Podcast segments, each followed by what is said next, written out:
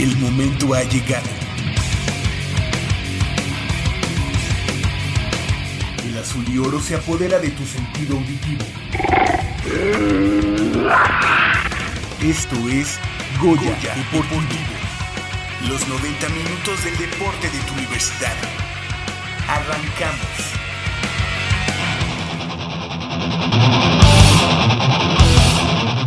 Pumas ya prepara cambios rumbo al clausura 2017 de la Liga Bancomer.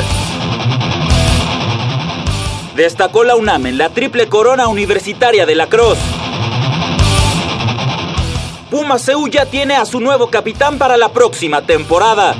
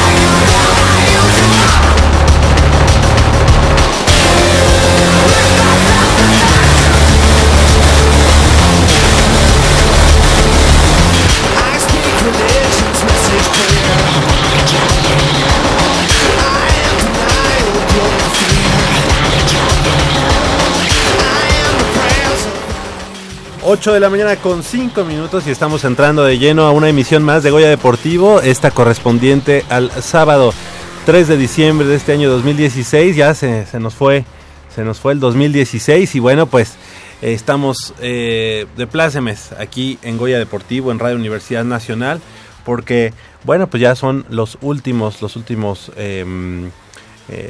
emisiones de este año 2016, pero con el mismo gusto que iniciamos este año en enero, ahora en diciembre de este mismo año. Y bueno, pues yo soy Javier Chávez Posadas, les agradezco que estén nuevamente con nosotros. Estamos transmitiendo completamente en vivo y en directo a través del 860 de amplitud modulada desde esta nuestra casa, Radio Universidad Nacional Autónoma de México, en Adolfo Prieto número 133, aquí en la Colonia del Valle. Del otro lado del micrófono nos acompaña Crescencio Suárez en la operación de los controles técnicos, como cada semana, muchas gracias. Y también nuestro productor Armando Islas Valderas en la producción, como cada semana también. 55 36 89 89, ahí está nuestro teléfono para que nos llame, para que participe, para que nos platique sobre el deporte universitario, nos pregunte, nos cuestione y también pues nos dé su opinión. De este lado del micrófono me da mucho gusto saludar en esta mañana a mi compañero y amigo Jacobo Luna. ¿Cómo estás, Jacobo? Muy buenos días. ¿Qué tal, Javier? Buenos días. Y pues ya estamos entrando de lleno a otra emisión de Goya Deportivo, cargada de mucha información, tanto en Pumas CU, porque ya pasó una semana, pero igual creo que tenemos todavía algo que rescatar o algo que decir sobre aquella derrota de Pumas CU contra Tigres en Monterrey. Ya hay cambios en Pumas, en el Club Universidad Nacional, altas y bajas, ya confirmadas las primeras altas y bajas para el clausura 2017. Se va Luis Fuentes después de 10 años de debutar con el club en primera división. Y llega un chileno de 22 años, Bryan Rabello, a préstamo por un año, procedente de Santos Laguna. Hay muchas, no críticas, pero hay muchas opiniones encontradas sobre si es un buen elemento o sobre si Palencia y Ares de Parga están como tirando el dado con este jugador, porque igual puede resultar productivo para los Pumas, o igual puede resultar pues ser como otro jugador de banca que no termine de aportar lo suficiente para lograr el campeonato, que es finalmente lo que todos los aficionados queremos. Me llama la atención la edad del jugador. No es un jugador grande, contrario a lo que había estado comprando el equipo de los Pumas.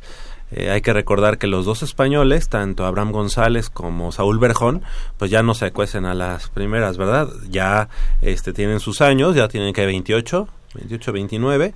Sí, y en el caso de este chico Bryan Rabello, como dices, jugador proveniente del Club Santos, pues 22 años, uh-huh. La verdad es que muy joven, y yo creo que tiene la posibilidad de encontrar en Pumas lo que ha estado buscando y que no encontró en Santos. Sí, y la historia de Bryan Rabello, que ya la estaremos platicando más adelante, es bastante peculiar. Debutó en el primer equipo de Colo-Colo allá en Chile a los 15 años. Primer equipo, 15 años. Y debutó en la primera división chilena a los 16. Ya más adelante hablaremos de cómo fue su trayectoria, y hay por ahí unos asteriscos en su carrera, porque ha pasado por Europa, ha pasado por varios clubes y nada más no ha dado ese do de pecho que necesita para convertirse en figura, tanto a nivel nacional, háblase fútbol mexicano, como internacional, porque tuvo la oportunidad, y también pues con la selección chilena, que ha formado parte de ella, pero que no ha dado lo que se espera de él. Exactamente, pues ya estaremos analizando las altas y bajas, y también, como ya comentabas, algo que a mí no me gustaría hacer es platicar de esa final, que ya hace una semana tuvieron la oportunidad de platicar. Yo ya traté de dar la vuelta a esa página, y bueno, pero si tú gustas platicarlo, con todo gusto. Y le damos la bienvenida. Yo sí, disculpan que te interrumpa en esta ocasión. Yo sí quiero platicarlo, porque es inconcebible que en ese panorama Pumas CU haya perdido el partido. Sí, estaba abajo en el marcador por un punto, pero tenías más de 2 minutos en el reloj a tu favor. Y lo estás muy acostumbrado a Manning, ¿no?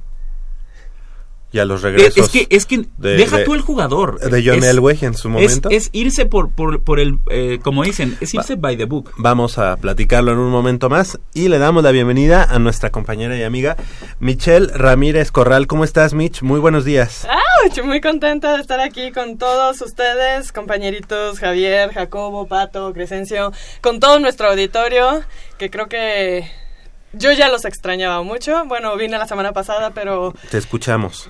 Sí, me da mucha emoción estar aquí con todos ustedes. Y pues, para darle duro al deporte, porque sí hay muchas cositas que desmenuzar aquí. Ya Jacobo se puso a tono. Sí, este 2016 que estuvo prácticamente a 4 minutos, o a 4 minutos de ser totalmente diferente en cuanto al azul y oro, ¿no? O sea, esos 4 minutos o 5 minutos, ya ustedes lo dirán, en el que estábamos, quienes no estábamos aquí en la ciudad o en el país, estábamos chateando, y así realmente con la emoción de saber que Pumas Ciudad Universitaria iba ganando en ese partido de la final.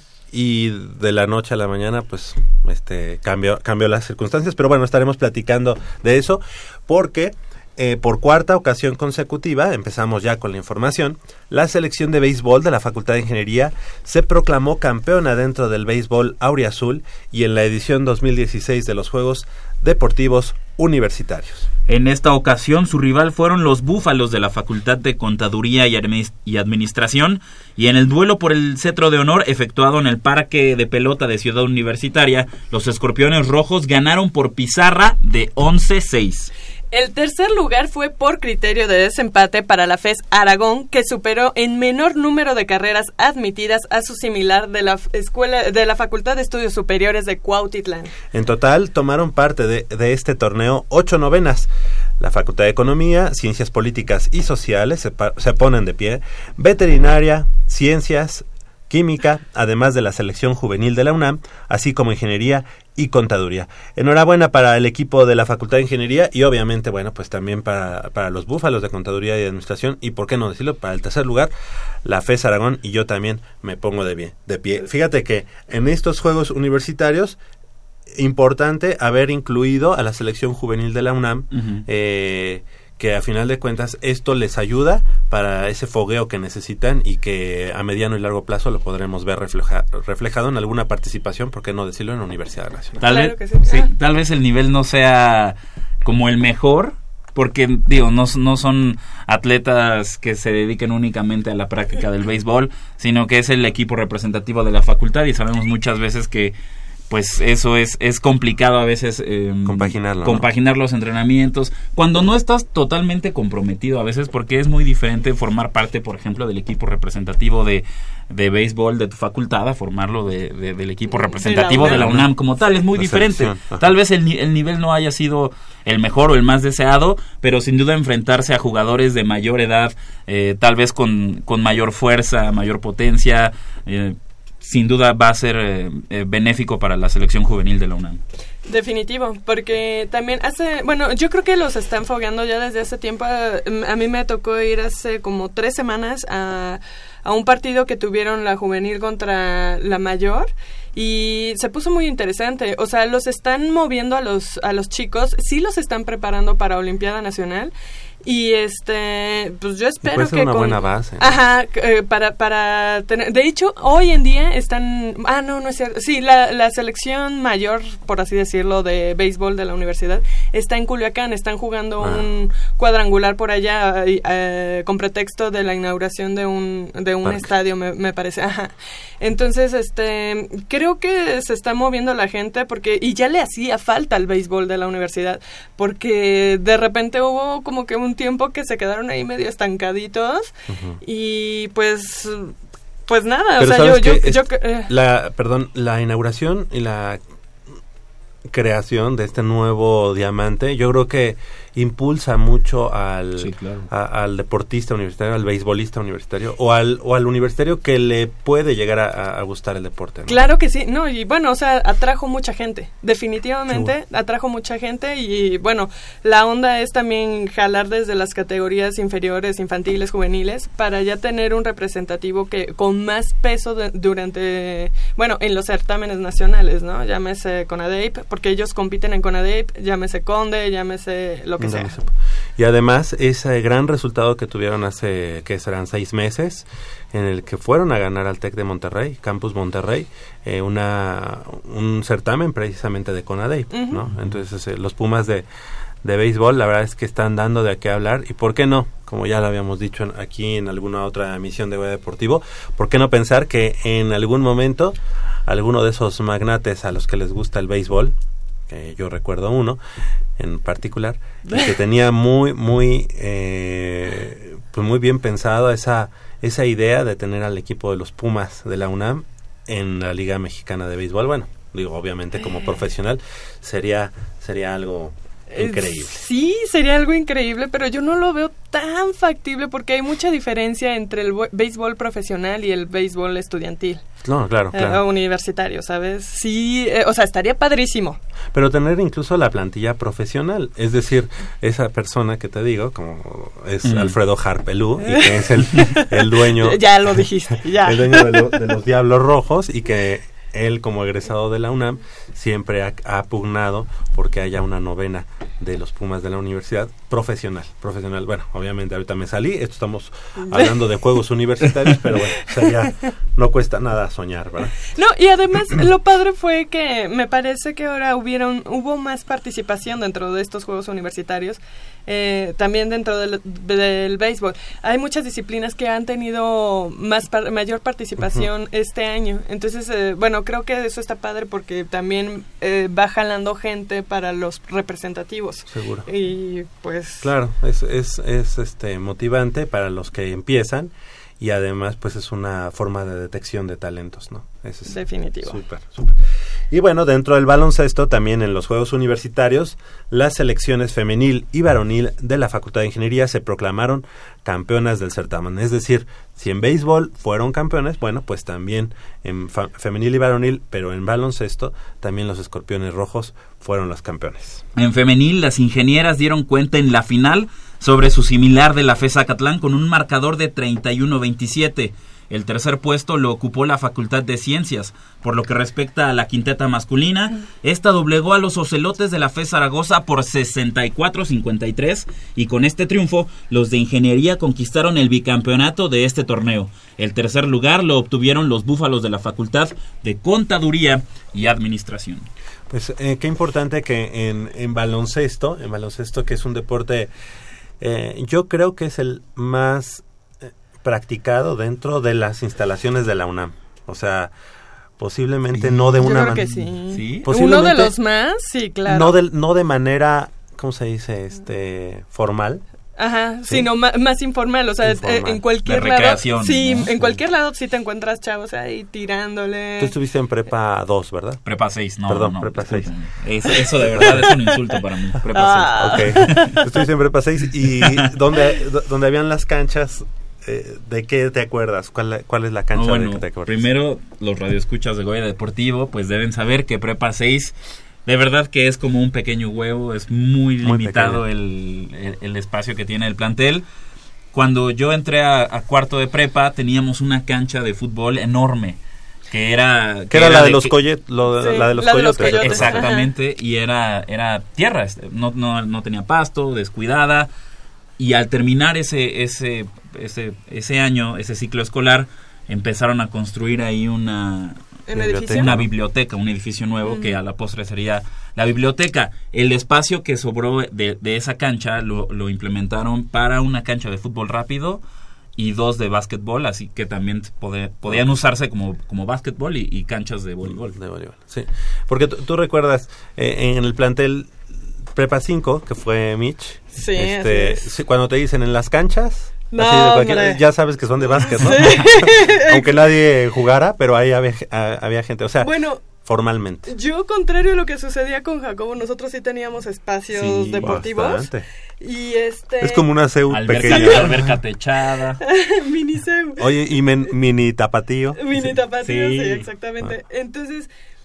Sí, no, bueno, ahí sí tenías que especificar cuáles canchas, porque estaba donde entrenaban los vaqueros, estaba la pista de atletismo, estaban las canchas de básquetbol, las de voleibol también, bueno, ahí sí había un poquito más de diversidad deportiva, por así decirlo, pero sí, las canchas de básquetbol siempre estaban llenas, siempre.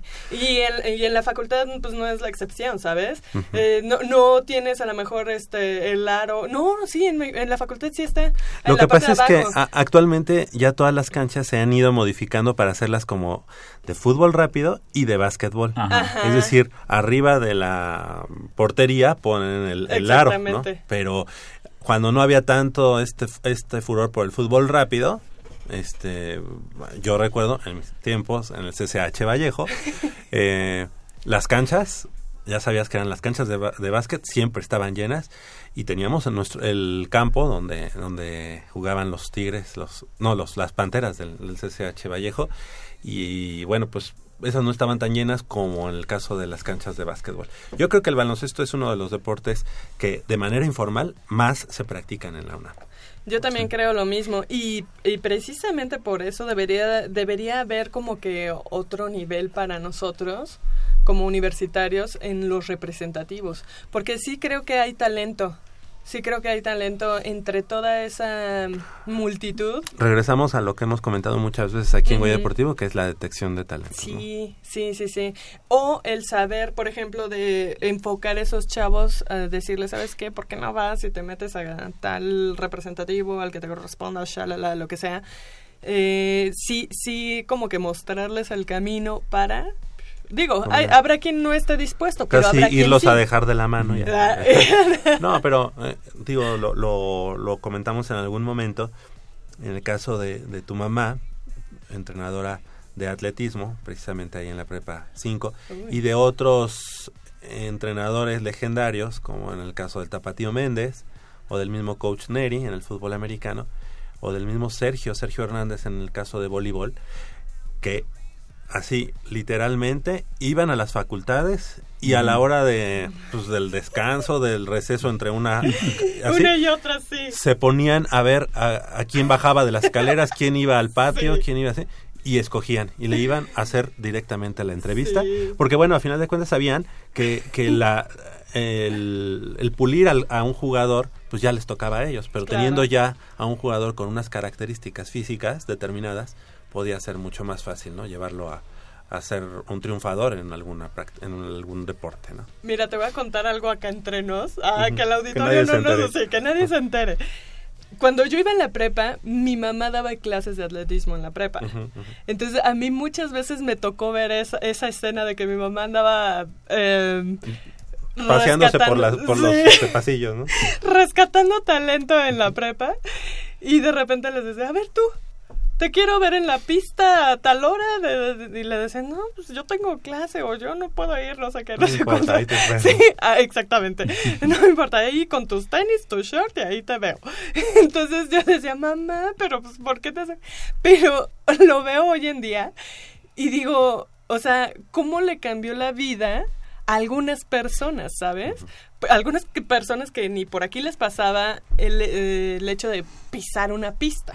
Y que algunos a lo mejor no triunfaron, digo, en su prueba, pero ya por el simple hecho de acercarse al deporte, a lo mejor lo sacaste de otro tipo de cosas, ¿no? O sea, ¿no? Exactamente. O sea, o la otra parte de la historia, a lo mejor nunca se imaginaron que iban a pisar una pista y fueron triunfadores sí. en sus pruebas. Sí. Claro, pues es que esa detección de talentos hace mucha falta.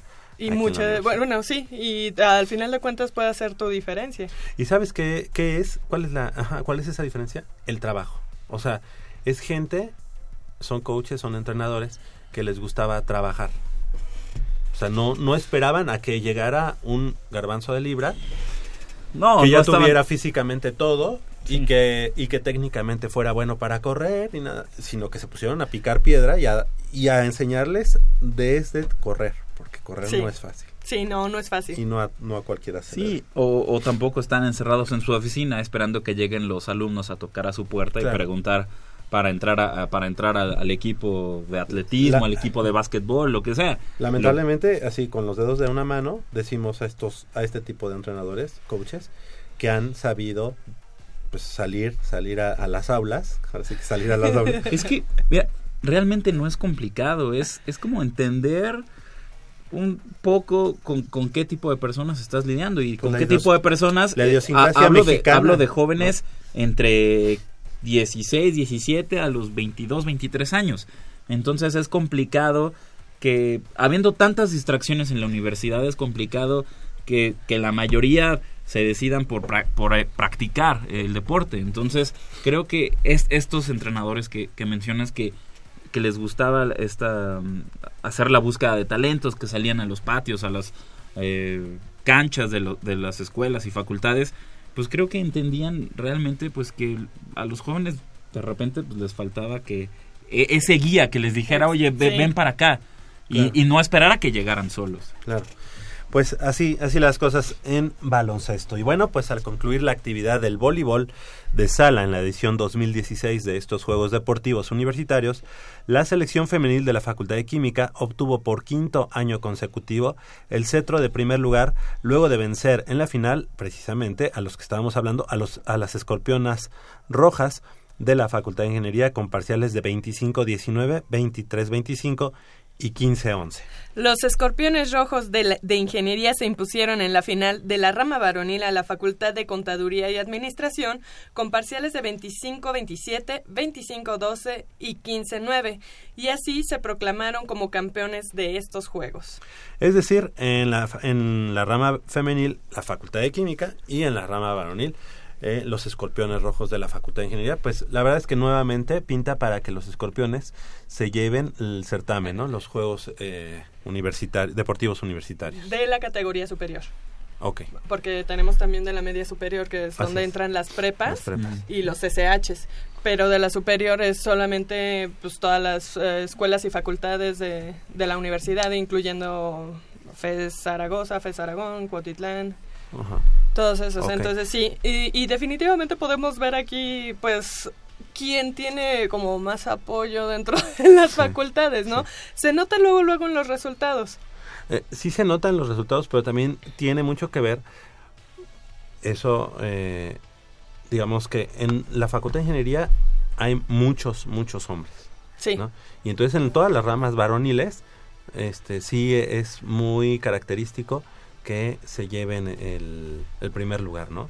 Como sí. Que eso no sé, a lo mejor estoy diciendo algo que no es cierto, ¿verdad? Pero a lo mejor eso te da oportunidad de tener una captación mejor, al ser una plantilla de estudiantes mayormente varonil, que los Escorpiones Rojos en las ramas varoniles casi siempre están ganando. No, y creo que aquí el reconocimiento debe ir para para las ingenieras que ganaron en básquetbol, quedaron en segundo lugar en voleibol. Exactamente. Tú vete un día al anexo de ingeniería.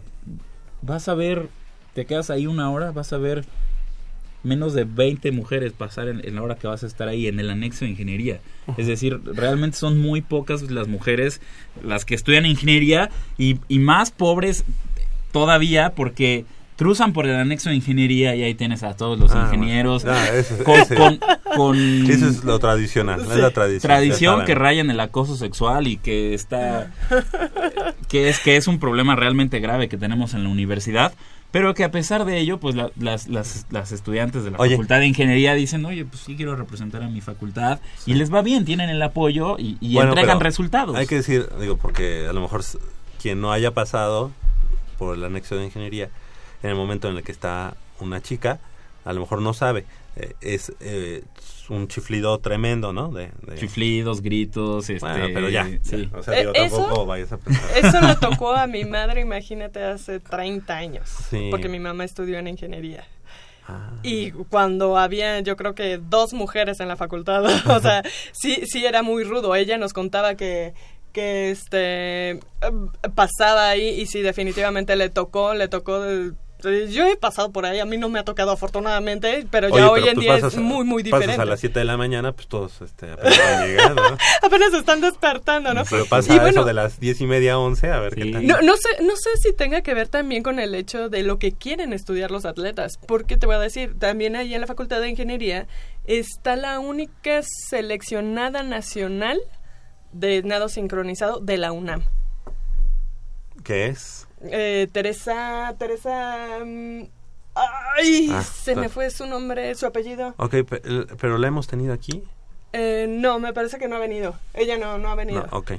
Pero sí, hoy en día es la única seleccionada. No, y además digo, la verdad es que ahorita como dice el buen Jacobo, sí, obviamente es menos la matrícula femenil.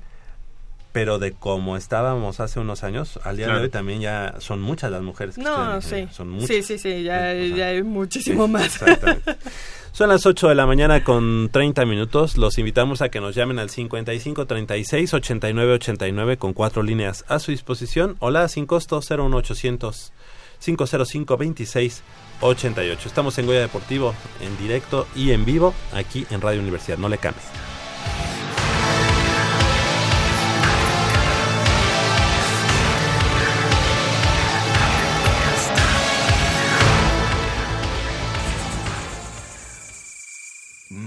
Está buenísima. Papá, ¿qué estás viendo? No es nada. Estoy viendo mi Facebook, mi amor. Pero ese no es tu Face. Sí, ya sé, pero por favor no le vayas a decir a tu mamá. ¿Qué es lo que no me tiene que decir, ¿Eh? ¿Otra vez? Perdóname, por más que intento no puedo dejar de verla. La pasión por el deporte también causa adicción. www.deportes.unam.mx. Noticias, videos, convocatorias, medicina del deporte y mucho más. www.deportes.unam.mx. El deporte de la UNAM también está en la web. Goya Deportivo, la voz del deporte universitario. Cuando en Goya Deportivo se ponen curiosos, los expertos contestan.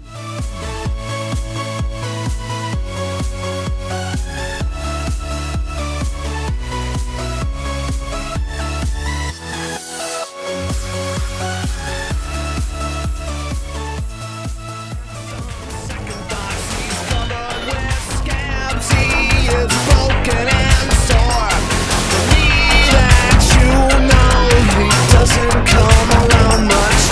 That part of me is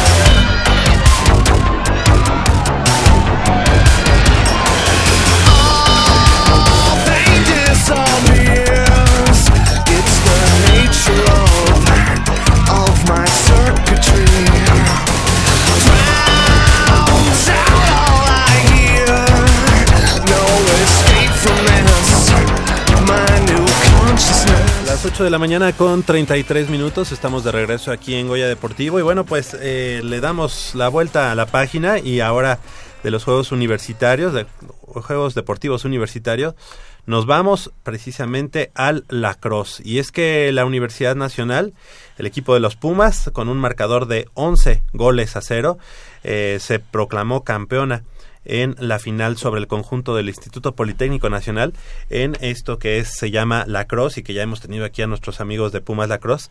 Con esto ganó el tercer Challenge Universitario desarrollado allá en el Tec de Monterrey, Campus Ciudad de México, y con ello, como ya decíamos, se proclamó campeón de la Triple Corona Universitaria. Les damos la bienvenida a Ángel Jiménez. Muy buenos días, estudiante de la Facultad de Ingeniería en la carrera de Ingeniería Petrolera. Buenos días. Hola, ¿cómo estás? Y también le damos la bienvenida a Francisco García, el estudiante de QFB en la Facultad de Química allá en Ciudad Universitaria. Muy buenos días, Francisco, gracias por estar con nosotros. Hola, buenos días, ¿no de qué?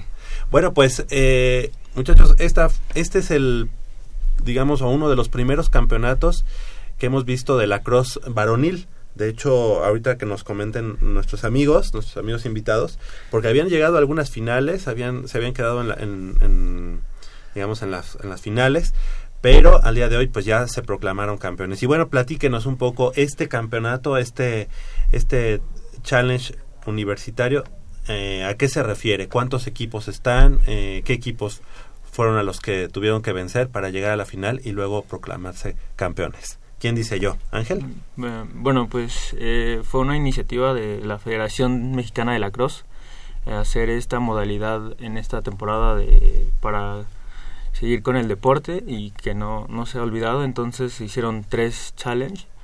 En el último pues se jugó contra el Tec Ciudad de México, el Instituto Politécnico Nacional, y en los eventos anteriores también se había jugado contra el Tec Santa Fe y de nuevo el Tec Ciudad, el Instituto Politécnico Nacional y me parece que la Universidad Iberoamericana. Ok, es decir, este challenge universitario forma parte de un digamos campeonato más grande. O sea, alguien ganó el primero, alguien ganó el segundo y ustedes ganan el tercero y a partir de ahí o sea, de los 3 ustedes ganaron los 3 invictos. Ok, invictos. Platícanos un poco. Platícanos, Francisco, ¿qué tal? ¿Cómo estuvo este certamen?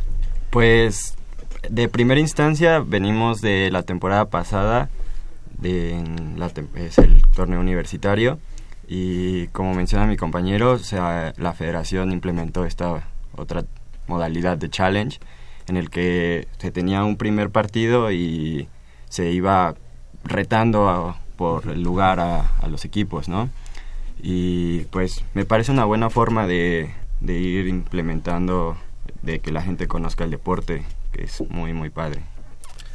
Es para mantener el nivel competitivo en el lacrosse a nivel universitario, porque la liga universitaria se desarrolla el primer semestre del año, si no me equivoco, y después los últimos 6 meses estaban completamente parados. Ahora esta iniciativa por parte de la Federación Mexicana de Lacrosse es desarrollar torneos cortos, que fueron 3 y que se les denominaron el Challenger Universitario, con este mote de la Triple Corona Universitaria que orgullosamente ustedes ganaron. El quedar invictos, el ganar estos 3 torneos relámpagos, porque tengo entendido que se efectuaron en un fin de semana cada uno de ellos, sí, ¿verdad? El ganar estas 3 coronas, ahora sí que al ganar la Triple Corona, porque realmente ganaron la Triple Corona, ¿cómo los deja a ustedes para equipo de cara a la próxima temporada de la Liga Universitaria de Lacrosse? ¿Y qué les dice en cuanto a las fortalezas y debilidades que muestran como conjunto? Pues para empezar, igual esta temporada tuvimos muchos integrantes nuevos en el equipo, entonces esta modalidad nos ayudó para ver más o menos dónde quedaría bien cada nuevo integrante, en qué posición para el equipo le beneficia más. Entonces, y más que nada para conjuntarlos con los que ya llevan tiempo en el equipo, uh-huh, para pues en la siguiente temporada seguir con el nivel que se dejó el challenge. Y pues no sé qué más realmente deja como una gran presión, uh-huh, que venir siendo el bueno, decirlo, el mejor equipo pues, no solamente de las universidades, yo siento que de todo el país, ¿no? Y realmente tiene una gran presión para seguir manteniendo esto durante todos los siguientes eventos. Y pese a que no es como un torneo oficial, ¿lo juegan con la misma intensidad que se jugara la liga universitaria, por ejemplo? Sí, o sea, el reto era ganar la triple corona universitaria y se logró. Y todo esto pues fue en conjunto con todo el equipo y todos trabajamos pues duro en los entrenamientos y en el campo, pues dimos pues todo lo que teníamos que dar para que, pues, en este caso, quedar invictos y ganar las tres coronas. Hay un factor aquí que a mí me gustaría que lo platicáramos, el hecho de que yo siento, no sé, ustedes me dirán, que el equipo de la Universidad Nacional es uno de los más longevos, por así decirlo, en ese deporte. Los demás equipos se han venido incluyendo, no sé, llámese el Poli, llámese el Tec, llámese el que quieran, algún club, lo que sea. ¿Cómo ha ido creciendo su deporte y cómo ven ustedes al resto de los equipos? Pues en cuanto a crecimiento, pues sí me parece que la universidad es la que más tiene como que difusión del deporte, y de hecho sí hacemos como que un esfuerzo porque no desaparezca el equipo, sino que tratamos de reclutar casi cada semestre a gente nueva. Y igual he visto gente nueva en las otras universidades, no tanto como en la UNAM, pero sí he visto, o sea, nuevos integrantes a partir de otros torneos que he jugado. He visto algunos nuevos integrantes, por ejemplo del Poli, he visto como 5 integrantes nuevos.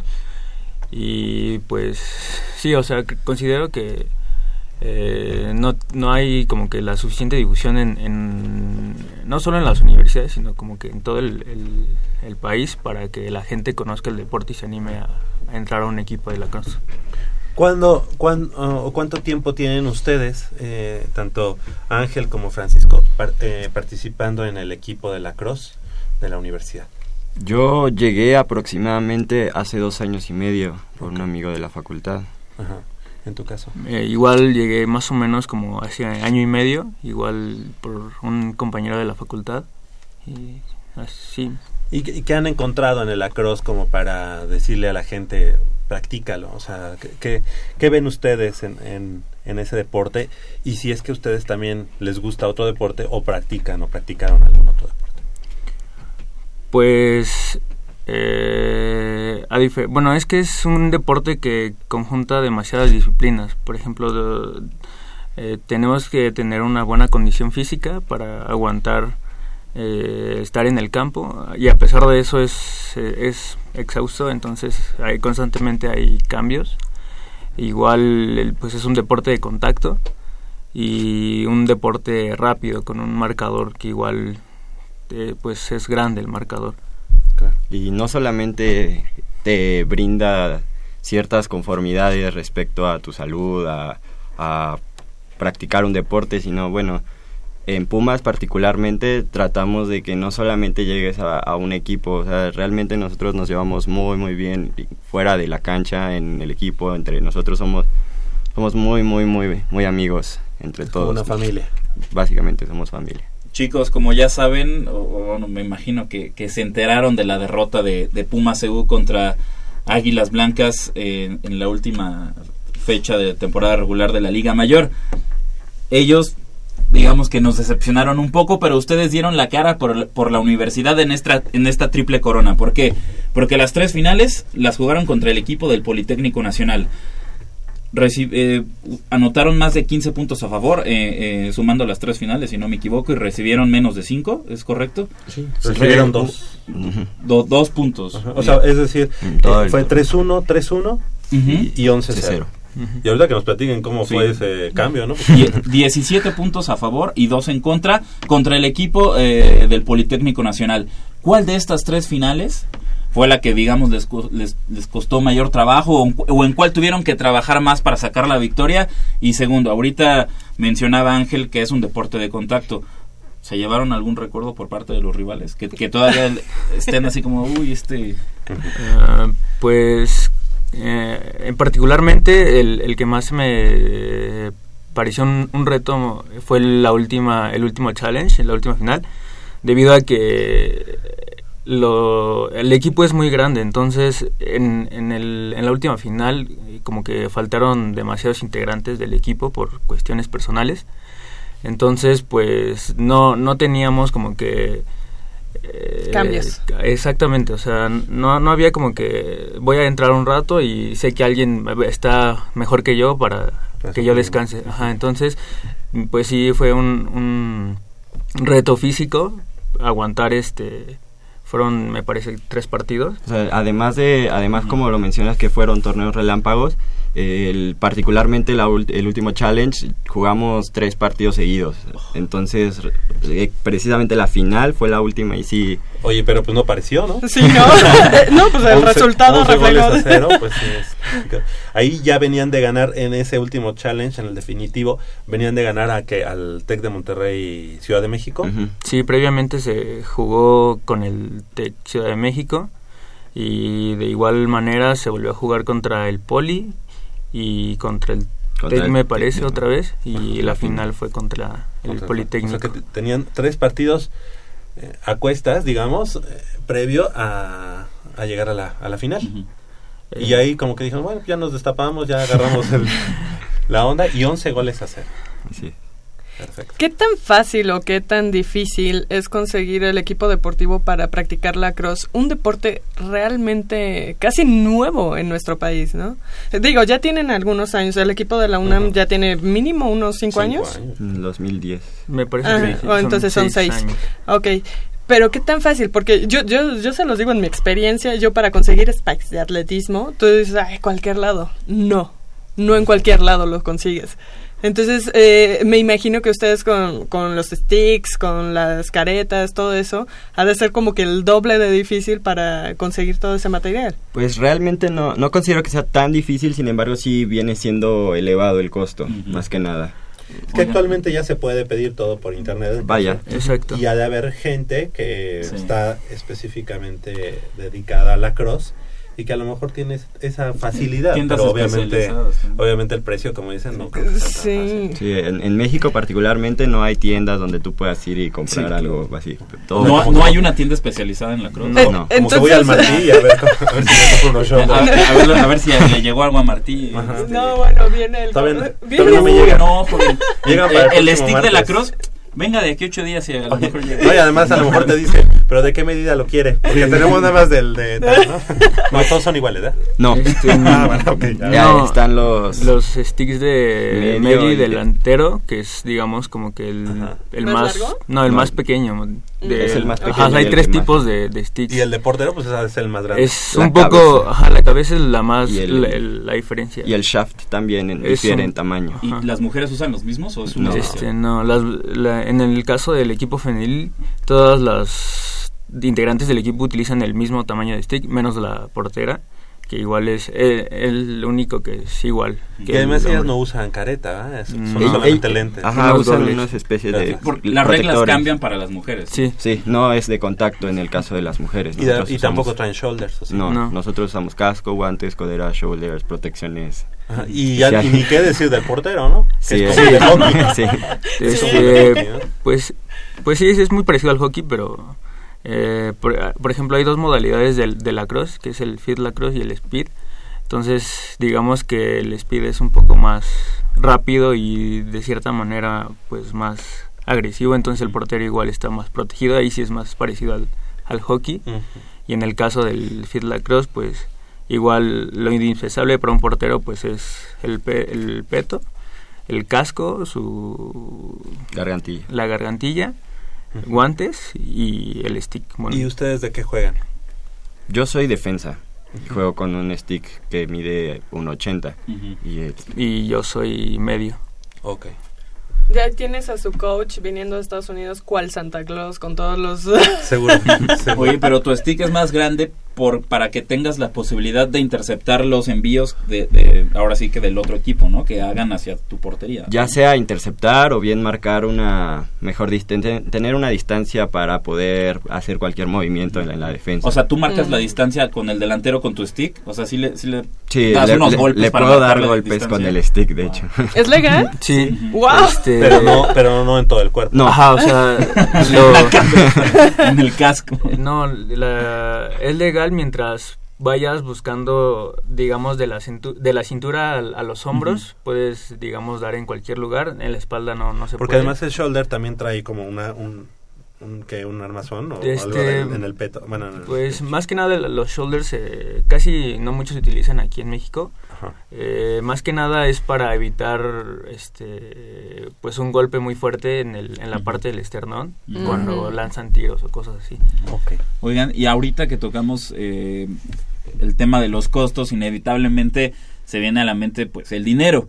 ¿A ustedes qué les deja o qué sensación se van de este Challenger universitario al saber que ganaron los tres, se coronaron campeones, valga la redundancia, de la triple corona universitaria en torneos en los que estaban presentes equipos de universidades privadas como el Tec? Es decir, que a lo mejor ellos traen todo el uniforme Under Armour, no sé, traen todos los sticks de primera, el más nuevo, el mejor equipo.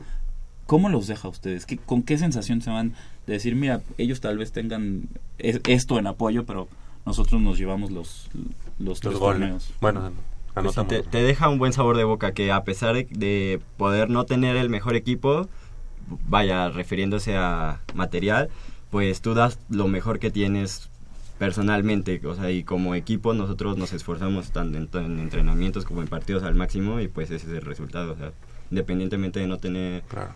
Tanto mucho apoyo con material, pues ahí siempre nos esforzamos. ¿Qué es lo que viene en puerta para...? Bueno, obviamente ya termina el año, pero en la siguiente temporada, ¿cuándo inicia? ¿Cuándo los podremos seguir en la liga? Y también, ¿dónde entrenan? ¿Y a qué hora para que los chicos que estén pues interesados vayan? Pues me parece que la liga universitaria empieza en abril más o menos. Uh-huh. Y de ahí creo que en marzo, abril, mayo, se juega la liga universitaria y los entrenamientos pues son de los lunes, miércoles y viernes de 4 a 6 de la tarde. En el campo de usos múltiples que está a un lado de tiro con arco. Así es, exactamente, en el que anteriormente era el Lauro Franco y que se fue a un lado. Ese campo ya tiene, digamos que fue uno de los... como Frankenstein, ¿no? Así como hecho para todos, así. Pero no sé si actualmente ya tenga como que las medidas para ustedes, la luz y posiblemente, no sé, vestidores, o me estoy yendo muy arriba. No, ya es otra. Son ligas mayores, hablando. Pero algún día, ¿no? Oye, apenas el Tapatío tiene vestidores. No, pero hay que recordar que la cancha de... Bueno, el de tiro con arco, el nuevo, le pusieron vestidores. Oficinas, ¿no? Sí. Y luego, por ejemplo, la cancha de voleibol de playa también le pusieron vestidores. Sí. ¿No? Entonces, bueno, pues no podemos soñar. Pues el campo no tiene las medidas especificadas para el campo como tal, de lacrosse. De hecho, juegan en el Tapatío, ¿no? Sí, los partidos que son, por ejemplo, la segunda corona se llevó a cabo en el Tapatío, los partidos se llevan a cabo. Bueno, pero entonces vamos a que el campo todavía está, digamos, todavía le hace falta cosas, ¿no? O sea, tanto para ustedes como para Ultimate, que ustedes lo comparten con Ultimate y con Rugby. Entonces, creo que tienen un campo, pero todavía no es el ideal, ¿verdad? Practicar en un campo reducido, digo, no es como en el fútbol que haces fútbol en espacios reducidos como para mejorar como el entendimiento entre los integrantes del equipo. Eso también pues, se puede aplicar a lacrosse, que ustedes al entrenar en un campo de menores dimensiones, cuando están en un campo con las dimensiones reglamentadas para la práctica de lacrosse, ¿les resulta benéfico o es perjudicial para ustedes? Pues a veces sí, por ejemplo en mi caso muy particular, cuando igual iba empezando, o sea, es muy diferente dar un pase en el campo de entrenamiento al campo de juego. O sea, el espacio es reducido y no tienes que esforzarte tanto para dar un pase, a diferencia que en un campo reglamentado, pues ya la distancia es mayor. Igual pues tienes que esforzarte, eso, ajá. Sí. Igual en un poco la condición, igual pues no es lo mismo recorrer un campo chico a, en los partidos recorrer pues algo más grande. Oye, Pumas CU pues no entregó resultados, hay que ser realistas. Pumas CU no entregó resultados. Pumas CU no entregó, y ellos campeones de la Triple Corona Universitaria, en la Liga Universitaria de 2016 ganaron, ¿no? O quedaron en segundo lugar. Segundo lugar en la Liga Universitaria, campeones de la Triple Corona. ¿Por qué Pumas CU no puede decir tengan ese campeón? Lacrosse, presto este campeón. Bueno, yo creo que eso tiene que ver más, no tanto en el comparativo de un creo equipo con otro. Yo creo que es de cuestión de autoridades, pero ahorita vamos a pasar al tema. Creo que no es tan comparable la situación, pero sí, como dice Javier, ahorita entramos en esos tenores. Chicos, Ángel Jiménez y Francisco García, muchas gracias por haber estado esta mañana con nosotros aquí en Goya Deportivo. Felicidades por esta la triple corona que se lleva el equipo de los Pumas de Lacrosse, las Pumas de la UNAM en Lacrosse.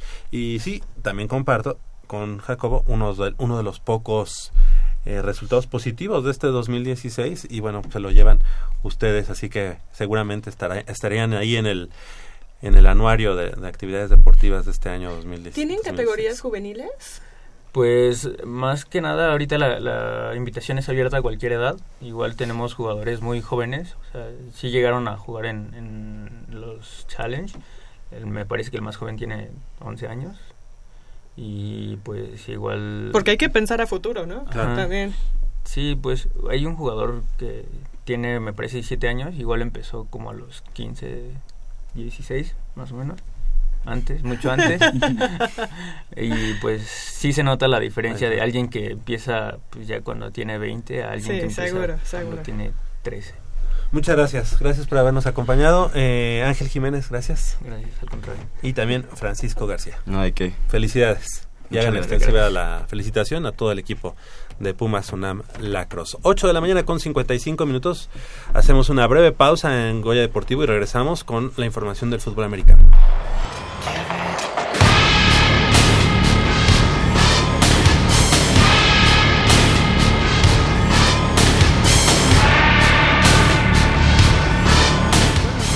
De Goya Deportivo. Nos encontramos en la cancha de fútbol rápido, donde se desarrollaron las finales de los Juegos Universitarios 2016 de la especialidad. Por el lado de las damas, en una final inédita, las chicas de veterinaria se impusieron al son de 4-0 al equipo de medicina. Es justo mencionar que las chicas de medicina nunca bajaron los brazos y lucharon hasta el final, convirtiéndose así en unas dignas subcampeonas del torneo. Si les parece, escuchemos ahora las reacciones al final del encuentro. Por el equipo campeón, tenemos en primer lugar a Diana Cortés, anotadora del primer tanto de la final. ¿Qué se siente meter el primer gol que dio camino a la victoria? Se siente muy bonito porque impulsas al equipo a que dé más.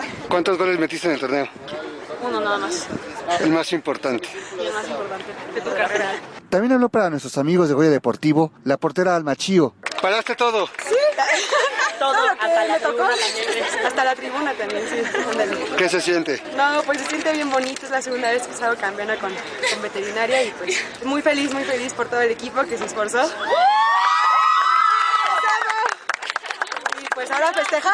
Por otro lado, en un partido trepidante, el equipo de contaduría venció por 5-4 a su rival de ciencias. Al final del encuentro, recogimos también algunas reacciones. Escuchemos a Héctor Alonso Flores Morales, de los campeones, quien destacó, entre otras cosas, la unión del equipo para lograr el título. Pues significa trabajo todo el semestre, esfuerzo de todos mis compañeros y la unión que tiene este equipo. Sí, es un rival muy fuerte, con jugadores muy buenos, y estos partidos son a morir. La clave, mantener la calma cuando íbamos ganando y que nunca bajamos los brazos. Sin duda, uno de los más emocionados con el triunfo fue el novel arquero Alejandro Domínguez. Estoy que no me la creo, la verdad es que es una sensación hermosa representar a mi facultad, estar aquí, defender el arco, hacer lo que se puede y simplemente se dio el resultado que esperábamos. Estoy feliz y es un esfuerzo de todos mis compañeros y es algo inexplicable. A toda mi familia que es la que me apoya aquí, la que me tiene fe aquí en la escuela y la que también comparten todos mis logros futbolísticos. El entrenador Miguel Ángel Torres aceptó que fueron sus propias fallas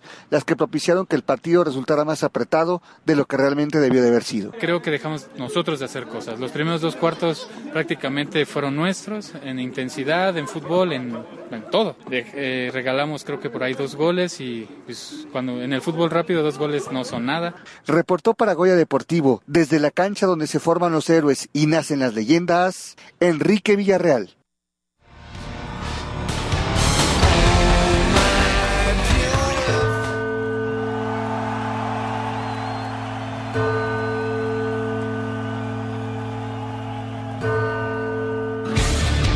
El mundo del emparrillado auriazul simbra en la yarda 860. Nunca escucharás el choque de los cascos más cerca que nunca. Voces autorizadas que lanzan la información exacta y oportuna de nuestros equipos felinos. La patada de kickoff advierte el inicio y el ovoide vuela por los aires. Goya Deportivo. Orgullosamente Puma.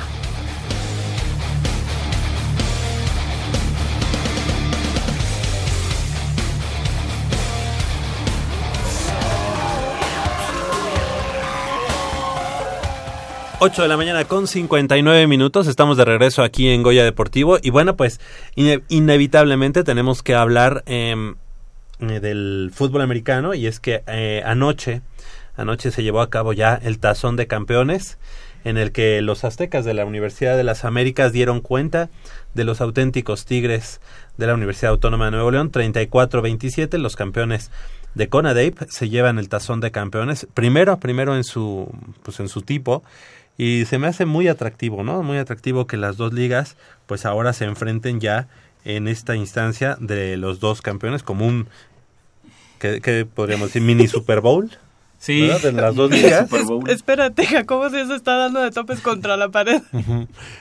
Hay un tema que nosotros ya no nos tocó tocar, la redundancia. Ya no nos tocó tocar. Valga la redundancia. Sí, que el sábado anterior, bueno, tú te encontrabas en Florida. Bueno, ya no nos tocó abordar. Abordar, exactamente. Gracias. Ya no nos tocó comentar, debatir, exponer aquí ante los radioescuchas, ante nuestros amigos de Goya Deportivo. Que, por cierto, pues que nos llamen y que nos cuenten, ahorita estamos en el fútbol americano, pero que nos llamen y nos digan, pues, qué piensan de las altas y bajas confirmadas ya de Pumas del Club Universidad Nacional para el Clausura 2017. ¿Y qué opinan? Nos digan qué opinan. Ya tenemos el primer campeón nacional en los últimos 10 años. Campeón nacional ya en forma en los últimos 10 años, ante la unificación, pero ante pues ya es como un mix ahí. El acercamiento ya. Sí, exactamente, ya este acercamiento entre las dos ligas. Y son los aztecas de la UDLA. Las rencillas, son los aztecas de la UDLA, tenemos el primer campeón nacional en 10 años, algo que sin duda solo va a ser benéfico para el fútbol americano colegial de nuestro país. Pero el sábado anterior, bueno, tú te encontrabas en Florida. Viernes. Sí, bueno, hace dos viernes. Exactamente. Y el sábado me refiero porque el sábado no estuvimos presentes y no lo pudimos comentar. Javier Chávez se encontraba en Florida a unas pocas horas de presenciar uno de los partidos de fútbol americano colegial de los Estados Unidos de mayor tradición, que es el partido entre Florida y Florida State, que en esta ocasión tocó en Florida State. Entre Seminoles y Lagartos. Entre los Gators y los Seminoles. Polito se encontraba también en la Unión Americana. Él había asistido al partido de Acción de Gracias de Washington contra... Exactamente, de Cowboys. Washington contra los Dallas Cowboys. Y bueno, un servidor pues encontré. Sí, pero no lo pudimos comentar. Y ahora sí, pues es... Digo, no es que sea importante, pero creo que hay que rescatar... por lo menos un punto de este partido. Y podemos dejar atrás, podemos olvidar la temporada que tuvo Pumas CU. Podemos olvidar que perdieron contra Águilas Blancas. Podemos olvidar que perdieron contra Aztecas de la UDLA, que perdieron contra el Tec, que perdieron contra Tigres también en temporada regular. Podemos olvidar todo eso. Por el simple y sencillo hecho de que en el último cuarto de la final de ONEFA estés abajo en el marcador por un punto y tengas 2 minutos con 30 segundos en el reloj con suficiente tiempo para recorrer todo el largo del terreno de juego, llegar a zona roja, intentar un gol de campo que te dé la victoria o incluso hasta el touchdown, pero el punto es recorre la totalidad del campo o hasta donde puedas y agota el reloj de jugada y automáticamente se agota el reloj del partido. Y no, ¿qué hicieron los Pumas CU? Los interceptaron. Sí, pero ¿por qué los interceptaron? Porque sus jugadas son pases largos. Es decir, en que eso es, amigos, yo nunca tuve el privilegio de jugar fútbol americano. Es más, el fútbol americano me empezó a gustar cuando ya estaba viejo, me empezó a gustar cuando tenía 15 años. Y aún así sé que se necesita en ese momento, en esa situación especial. Si vas a pasar, serían pases al flat para salirte del terreno de juego, en exactamente, todo caso. Pases cortos. Bueno, mira, yo no tuve la oportunidad ni siquiera de verlo y me quedé sin ganas de volver a verlo. Y no me imagino que teniendo dos minutos en el tiempo hayan mandado pases largos. Es la primera noticia que tengo de que esa intercepción fue en un pase largo. Fueron pases largos, los tres intentos fueron pases largos. Me da más coraje. Pero el del último cuarto fue sobre todo la arrebatada de balón que le hicieron al quarterback Daniel de Juan Bels. Bueno, aquí no es de culpables ni nada. La verdad, mira, yo voy a decir un comentario. A mí me tiene muy, muy, muy orgulloso este cierre de temporada del equipo de Pumas Universitaria. Sí. Yo creo que sublevándose, imponiéndose a todas esas adversidades que tuvieron en su momento, también por la parte mental de haber perdido ante Chihuahua y haberles ido a ganar a su casa, de levantarte de ese tipo de cosas, haber ido a ganar ante Coahuila, que tampoco era cosa fácil, y llegar a la final y tenerlos 3 cuartos a los Tigres, tener abajo a los Tigres. Sí, claro. Eso me llena mucho de orgullo. Pero la verdad, yo no tuve el valor para abrir YouTube ni nada, para ver el partido y para ver, o para que me diera el coraje que te ha dado a ti. Porque no lo puedo asimilar que tenías el control del partido y que ibas ganando 16 puntos a 7, me parece. Y que de repente 16 puntos a 10, yo ahí empecé a sudar frío cuando estaba leyendo sus mensajes, y que haya sido de esa manera, ¿no? Arrebatándole el balón cuando tienes tú el control del ovoide, del terreno de juego. Pero bueno, ¿sabes qué, Javier? No es un error. Son cuestiones deportivas y en la cancha se lucha de cualquier manera, te vales de cualquier cosa para hacer tuyo el balón también. Entonces son los unos contra los otros y los otros hacen lo posible para que tú no puedas avanzar. Entonces, yo estoy de acuerdo en lo que ustedes... Son circunstancias sí, te entiendo. Pero no puedes perder el balón de esa manera. O sea, no debes... Es más, si lo fombleas... es una circunstancia, si te lo arrebatan... Es una máxima del fútbol americano. Cuidar el balón, proteger el balón, no poner en riesgo el balón, y sobre todo si tienes... Mucho se habla en el fútbol americano, en Estados Unidos lo manejan de esta manera, situational football. El situational football son los drills que se entrenan, que se practican en los entrenamientos. Por si pasa esto. El situational football se reduce a esto. 2 minutos en el reloj, empiezas desde tu yarda 15, desde tu yarda 20, recorre el terreno de juego para lograr la anotación o el gol de campo. Eso es el situational football y es lo que más me sorprende, que un equipo con tanta historia, con tanta tradición, que se la sabe de todas en el fútbol americano, y que sin importar el staff de coacheo que tenga, está obligado a ganar y a ser prácticamente como el ejemplo del fútbol americano en todo el país, comete estos errores, infantiles, que demuestran no sé si lo poco que saben o la poca preparación, pero es que de verdad esto es para correr el staff de coacheo entero. ¿Por qué? Porque ellos son los que mandan las jugadas. Uh-huh. Son los únicos culpables de lo que sucedió. El staff de coacheo es el único culpable. Punto. No me queda la menor duda. ¿Qué puede hacer el quarterback? Si el coach le dice, ve largo, pues ni modo, él tiene que ir largo, no puede desafiar la decisión del coach. Pero es que a ti como que te está traumando más el no haber ido por esos tres puntos. No apegarse al libro, no apegarse a las reglas, a lo que te dicta. Jugarlo como más seguro para no arriesgar. Sí, no, pero a mí lo que me trauma es la manera en la que les hayan anotado el 17-16. O sea, les anotaron después de arrebatarle el balón a alguien que lo tiene y que sabe la jugada. Eso es lo que a mí no se... Igual lo puedes entender porque dices, era dentro de la competencia de los mariscales de campo, digamos que Daniel de Juan Bels era el tercero, en discordia. A mí era el que mejor me convenció, ¿eh? Sí, claro, y al que al final de la temporada resultó ser como el más rescatable, porque no podemos hablar que en la posición de mariscal de campo Pumas CU destacó en 2016. Fue el talón de Aquiles de Pumas CU y Daniel de Juan Bels fue lo rescatable. Empezó la temporada con Chávez Mes como el número 1, Arenas como el número 2 y de Juan Bels el número 3. Sorprendentemente dio un brinco sorpresivo por encima de sus dos compañeros y al final termina siendo el encargado de guiar a Pumas CU en la final contra auténticos Tigres en el Gaspar Más. Un escenario demasiado complicado para el que tal vez todavía no estaba tan preparado y de alguna manera lo puedo entender. Lo que no puedo entender es la decisión del staff de coacheo de ir largo cuando tienes más de 2 minutos en el reloj en el último cuarto y todo el panorama puesto, servido así en bandeja de plata para ganar el partido. De hecho, después de esa jugada entró de nuevo Rafael Arenas. Uh-huh. Justo después de esa jugada. Entonces sí, ahí hubo... Bueno, pues sí, son las circunstancias, ni hablar. La verdad, a mí me deja bien esta temporada.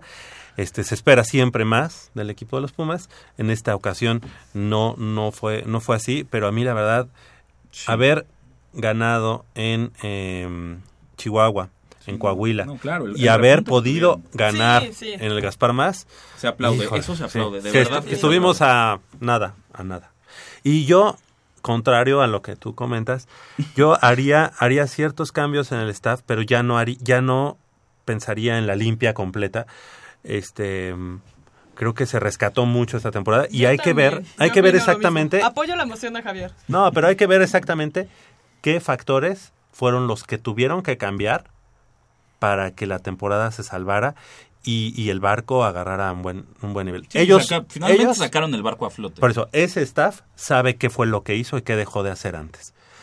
Y esa postemporada que tuvo Pumas, yo creo que tienen ahí la base para seguir trabajando para el 2016. Pero ¿sabes qué? Que sean autocríticos y reconozcan sus errores. Si alguien externo al staff que nosotros conocemos se metió para estos últimos 3 partidos, pues entonces esa es la clave.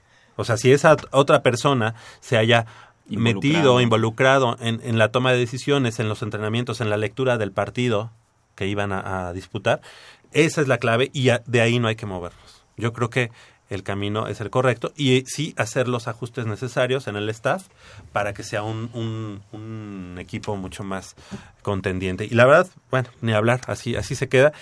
Y fue así como que una consecución de cosas, ¿no? Es decir, se queda fuera Pumas Zacatlán, que se sabía porque iba contra auténticos Tigres. Sí. Se queda fuera Pumas Ciudad Universitaria, se queda fuera el equipo de los Pumas. Y entonces como que la baraja que teníamos, que no era mucha, además, que teníamos solamente 3 opciones en este cierre de año, se agota. Y realmente es un año muy malo para el deporte universitario en general. En general sí, ajá. En general sí, porque incluyendo los deportes de Olimpiada y Universiada, también se vinieron abajo en las posiciones de los tableros generales, en cada una de las disciplinas. Se rescataron cosas, sí, hubo quien salvó su propio barco. Claro. Pero en general sí. Y hemos hablado aquí de los chavos de lucha, de los chavos de judo. Pero si hacemos el balance ya... Lacrosse, que fue, digamos, de los deportes que dieron la cara, pero en general el balance es negativo. Muy, muy negativo. Sombrío. Muy negativo. Sí. Y además de que todavía al día siguiente, pues Pumas nos regala una de sus peores actuaciones, ¿no? Yo no lo vi. La peor... 5-0. Sí, digo, por el resultado 5-0 sí dices la peor actuación del partido. Pero siempre una goleada circunstancial y Pumas tenía que irse al frente, Pumas tenía que buscar los goles, sí. Pumas tenía que proponer. Increíble que sea el equipo de la Universidad Nacional Autónoma de México el que tuviera que proponer ante un equipo como Tigres, con toda la cartera del mundo y con figuras como André Pierguignac, como Javier Aquino, con los mejores futbolistas de la liga. Increíble que el que haya propuesto el partido sea el equipo de los Pumas. Precisamente, y quiero que me lo platiques, así que nos vamos directamente con el Fútbol Asociación. Si gustas hacer algún comentario al respecto. Pues... Mira, finalmente el balance creo que no, por ejemplo, para Pumas creo que sí el balance no es negativo. Sí pierdes en los cuartos de final por un marcador global de 7-2, pero no hay que alarmarse tanto. El hecho de haber calificado ya fue algo positivo para Pumas. El hecho de haber clasificado a liguilla contra equipos con mucho mayor presupuesto como Cruz Azul, por ejemplo, que se quedó fuera, contra Monterrey, que se quedó fuera. Muchos equipos que invirtieron millones de pesos, y si quieres de dólares, en contratar jugadores, que hayas clasificado te da un plus, y le da un plus a Juan Francisco Palencia. ¿Y qué te dice eso? Que va por el buen camino, que Paco sabe lo que hace, es entrenador, se formó, se preparó, y ahorita actualmente lo está demostrando con los Pumas. Estás dentro de la liguilla, pero ¿qué pasa? Te queda claro que para ganar en la liguilla, para ser campeón en el fútbol mexicano, la fórmula con la que quiere ganar Rodrigo Ares de Parga no es la adecuada. ¿Qué quiere hacer Rodrigo Ares de Parga? ¿Qué fue lo que dijo cuando fue electo presidente del club? Vamos a regresar a la cantera. Poco a poco nos vamos a deshacer de los extranjeros y vamos a renacer la cantera del club. Eso no se puede. No puedes ganar el fútbol mexicano con cantera exclusivamente y tampoco puedes prescindir de los jugadores extranjeros. Nuestro compañero Leopoldo García de León decía hace un par de emisiones en Goya Deportivo que sí, que está bien, que porque Pumas tradicionalmente o históricamente preparaba jugadores, los tenía 5 años y después los vendía. ¿Por qué? Porque así era la mística del club impuesta por el... ingeniero Álvarez. Guillermo Aguilar Álvarez, exactamente. Gracias. Lamentablemente esta no es la situación del fútbol mexicano. Actualmente eso ya no, sí, es, no. Así ya no puedes ganar. Se gana a billetazos. Así ya no puedes, exactamente. ¿A billetazos? Lamentablemente se gana a billetazos. Y si Pumas quiere tener una oportunidad real de pelear por el título de la Liga MX, ¿qué va a necesitar? Va a necesitar jugadores extranjeros, va a necesitar a un Gerardo Alcoba, va a necesitar a un Abraham González, va a necesitar a un Matías Britos, también va a necesitar a un Bryan Rabello, que no sabemos qué nos va a aportar. Sabemos que es bueno, pero no sabemos qué nos va a aportar. Pero necesitamos un jugador aparte que venga, digamos, como en el tipo de Ismael Sosa, un jugador que sí desborda la cartera. ¿Qué hubiera pasado con estos Pumas dirigidos por Juan Francisco Palencia si tuvieras todavía a Ismael Sosa? Creo que la historia sería completamente diferente. En su momento yo no apoyé la venta de Ismael Sosa, pero tampoco me pareció algo descabellado. Estaba bien, te ofrecieron entre 8 y 10 millones de dólares, un futbolista con proyección. En su momento la apoyé. Ahora me retracto y digo que me equivoqué. ¿Por qué? Porque Pumas, si quiere ser campeón, necesita a los mejores jugadores. E Ismael Sosa era su mejor jugador, era su referente y actualmente es uno de los mejores jugadores de la Liga MX. Y Pumas cometió un error fatal al dejarlo ir. No importa que te hayan ingresado 8 o 10 millones de dólares, no importa. Cometiste un error fatal. ¿Qué crees? Ahora en Tigres. Sí. Y mira, yo lo dije desde la final del 2011, cuando Pumas llega a la final contra Morelia y gana a Morelia. Lo dije ya con el set, ya con el campeonato en las vitrinas de Pumas. Dije que este sería el último campeonato de Pumas en esa modalidad de tener a su cantera y a sus extranjeros, digamos, de mediano nivel. Porque tenía no un jugador. Tenía a Martín Bravo, que era extranjero, pero tampoco era un jugador que deslumbrara, cumplía con su trabajo. Y que a partir de ese momento la Liga MX se convertía en una liga de billetazos, de millones. Y bueno, pues lamentablemente llegamos a la final del 2015, que Pumas debió ganar, que Pumas tuvo los argumentos para hacer la suya, todavía sin billetazos, sin los grandes billetazos que yo decía, pero a partir de ese momento creo que la liga se ha convertido en una liga de postores, ¿no? Claro. ¿Quién da más? Y el que da más, pues tiene más posibilidades de llevarse el campeonato. Ahorita Pumas no está dando o no está abriendo la cartera como nosotros quisiéramos, porque también no tiene un plan de crecimiento económico también bien sustentado. Es decir, nos hemos cansado de decir que en la mercadotecnia del equipo se está ha quedado muy corta. Ajá, podría sacar muchísimo más de otro tipo de patrocinadores e incluso de comercializar tu marca como Pumas de otra manera. Exactamente. Yo creo que por ahí también tiene que ver. Ahora, de cara al a la siguiente temporada, ya también haciendo pues un corte en este ya 2016 que se va, ¿qué es lo que viene? Llega este chico Bryan Rabello, ya dijimos, es un jugador joven, pero ¿qué más necesita Pumas? ¿Y qué va a pasar con los jugadores que están dentro del plantel y que todavía pues tienen contrato o que todavía podrían salir? O de los que ya se despidieron. El caso de Saúl Berjón. Claro, el club no ha emitido una lista de jugadores transferibles de manera oficial. Todo lo que circula es a partir de notas en medios impresos, periódicos, portales internet especializados en fútbol, como por ejemplo Medio Tiempo. Todo eso de que circula de la lista de transferibles de Pumas es en esos medios. En esa lista de transferibles estaba Luis Fuentes, que ya se acaba de ir a Monterrey. Después de 10 años en el club, Luis Fuentes se va. Era uno de los 7 jugadores de la actual plantilla que tenían más de 100 partidos con los Pumas en el primer equipo de los Pumas. Luis Fuentes termina su ciclo con el club de la Universidad Nacional con 240 partidos. En la actual plantilla solo lo superaba Darío Verón. Y Darío Verón tiene inamovible, ¿no? Sí, Darío Verón 465. Y sí sería un error para este club deshacerse de Darío Verón, que es la versión que se ha manejado en los medios, que el club iba a tener transferible precisamente a Darío Verón. Es cierto, Darío Verón ya no está en su mejor momento, y Darío Verón, estoy seguro que fue una de las razones, no porque ya no pueda jugar, sino porque la manera en que ha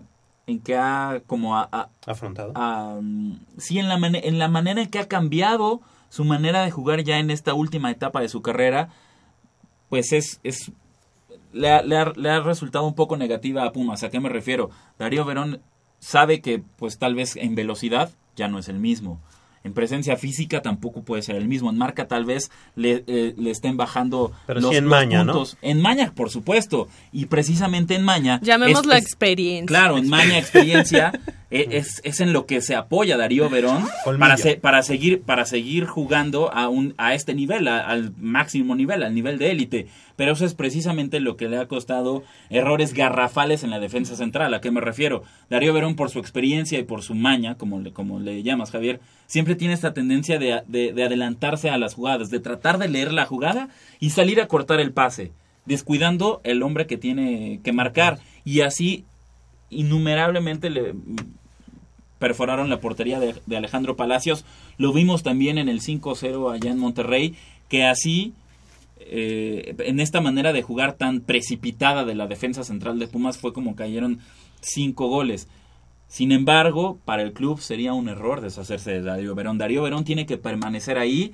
Es el emblema de Pumas. Es el emblema de Pumas, pero aparte, ¿sabes qué? Pumas como que no ha hecho un buen trabajo en lo que se refiere a reconocer a sus ídolos. Cabinho está completamente olvidado por el club.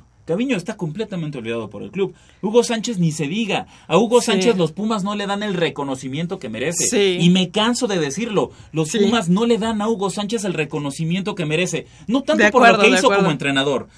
Lo que hizo como entrenador, déjalo a un lado. Lo que hizo como jugador, lo que hizo en el Real Madrid, lo que hizo en Europa, por Dios. Eso jamás alguien lo había vuelto a hacer hasta que llegó Cristiano Ronaldo al Real Madrid. De esa magnitud es lo que hizo Hugo Sánchez en Europa, y aún así el Club Universidad Nacional no termina por reconocerlo como el gran jugador que fue, como ese gran exponente y ese gran referente, no del fútbol mexicano, pero sí de nuestro país en Europa.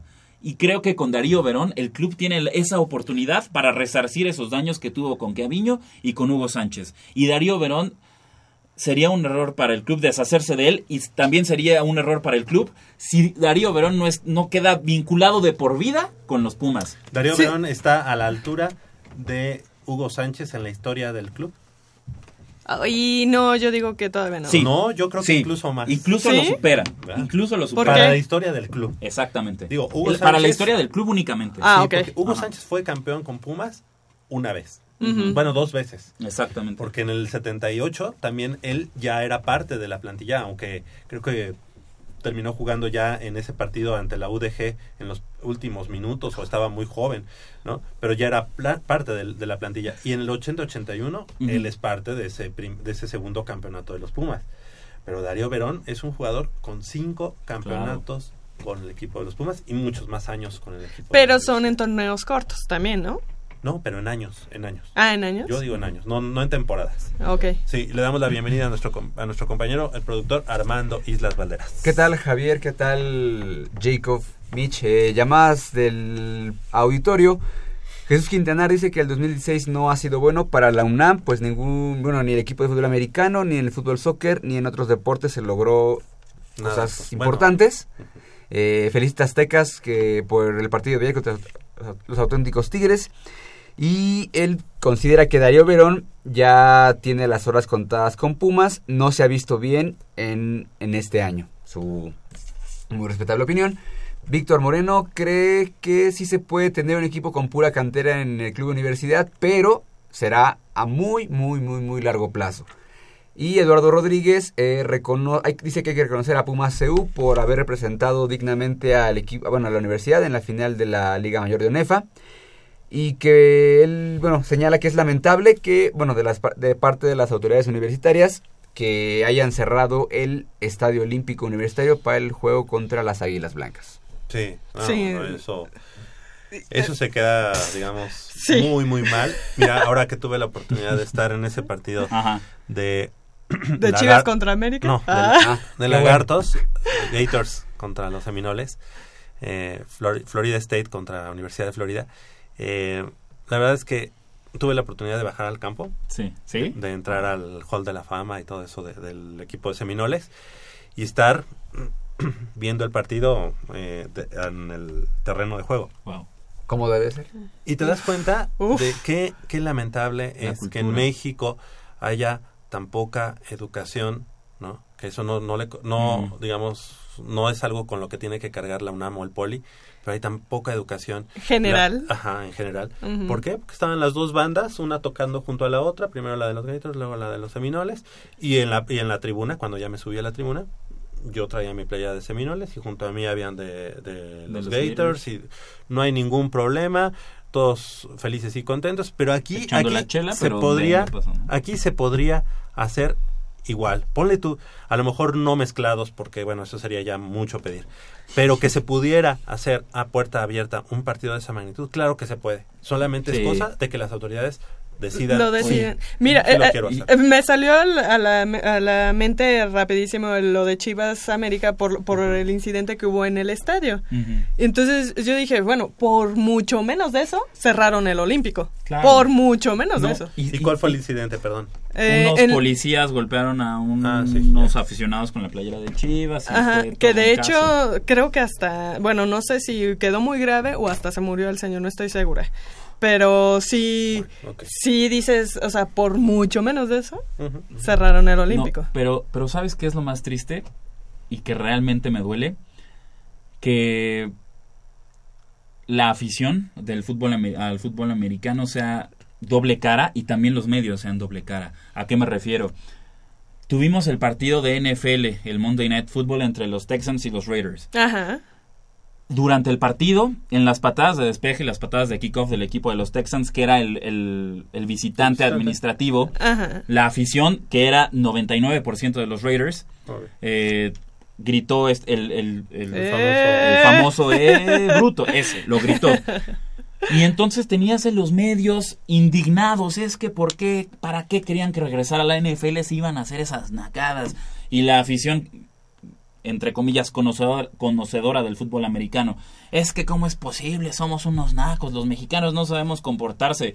Y yo me pregunto, bueno, ¿qué se vive en las tribunas del fútbol americano colegial en nuestro país? No tienes a la porra de Pumas, por ejemplo, por mencionar alguna, pero es la que más tengo presente, desde Palomar, gritándole a la porra, por ejemplo, de las Águilas Blancas, que está en el pebetero, del otro lado del estadio, gritándoles, Águilas Blancas, ahorita que están callados, ta, ta, ta, ta, ta, ta. ¿Cómo quieres? ¿Con qué cara me dices que no tenemos cara para comportarnos en un partido de NFL si en tus partidos de fútbol americano colegial las porras se mientan la madre? Es decir, sí. ¿Qué doble cara somos al decir, bueno, acá sí, pero acá no? Bueno, pero hay que decir algo bien importante, ¿eh? La afición de la NFL en México no es la afición del fútbol americano colegial, ¿eh? Hay muchísima gente, sí, gente que cuando ve un partido de fútbol americano colegial en México dice, pero ¿cómo es posible que no supo que era así el pase? ¿Y cómo es posible que el pateador no llegue el de las 60 yardas? Pues no, porque están acostumbrados a ver otro tipo de fútbol americano, una NFL que se juega, pues obviamente es lo mejor del fútbol americano, la mejor versión, la rapidez. Es que hay que entender esas diferencias, sí, ¿no? Que hay entre el fútbol americano colegial en México y y un profesional en Estados Unidos. Que les gusta el fútbol americano a la gente que va aquí que les gusta la NFL, no quiere decir que vean el fútbol americano colegial en México. Entonces, ahí hacer esa comparación no me gusta porque la gente que estuvo en el Estadio Azteca, yo te aseguro que van más a ver Chivas América que a cualquier partido de fútbol americano. Sí, claro. Sí, definitivo. Pues fue el momento y qué padre ir. Es como cuando viene la Fórmula 1, todos les gusta la Fórmula 1 y te voy a decir que yo creo que el 10% conoce realmente la Fórmula 1. De automovilismo, bueno, sí, claro. Estamos llegando al final de esta emisión del sábado 3 de diciembre. Del otro lado del micrófono, Crescencio Suárez en la operación de los controles técnicos y Armando Islas Valderas en la producción. De este lado nos despedimos. Gracias, Michelle Ramírez Corral. Muchísimas gracias a todo nuestro auditorio. Y nada más quiero recordarle que esta semana vamos a tener dos eventos importantes. El Premio Universitario del Deporte se entrega esta semana que viene y el Tazón Azteca, donde tenemos son 10. En total 13 universitarios, okay, incluyendo 2 de Pumas Zacatlán, uh-huh, y el coach Gabriel Acuña. Okay, 13 entonces, en total. Más los jugadores de Pumas CU, que son 10. Perfecto. Gracias, Jacobo Luna. Gracias, nos escuchamos el próximo sábado y habrá que estar pendiente a lo que se venga en cuanto a altas y bajas también en el Club Universidad Nacional. Claro que sí. Yo soy Javier Chávez Posadas. Les agradezco el favor de su atención, no sin antes invitarlos y recordarles que el próximo sábado, en punto de las 8 de la mañana, tenemos una cita aquí en Goya Deportivo con 90 minutos de deporte universitario, deporte de la máxima casa de estudios. Hasta la próxima.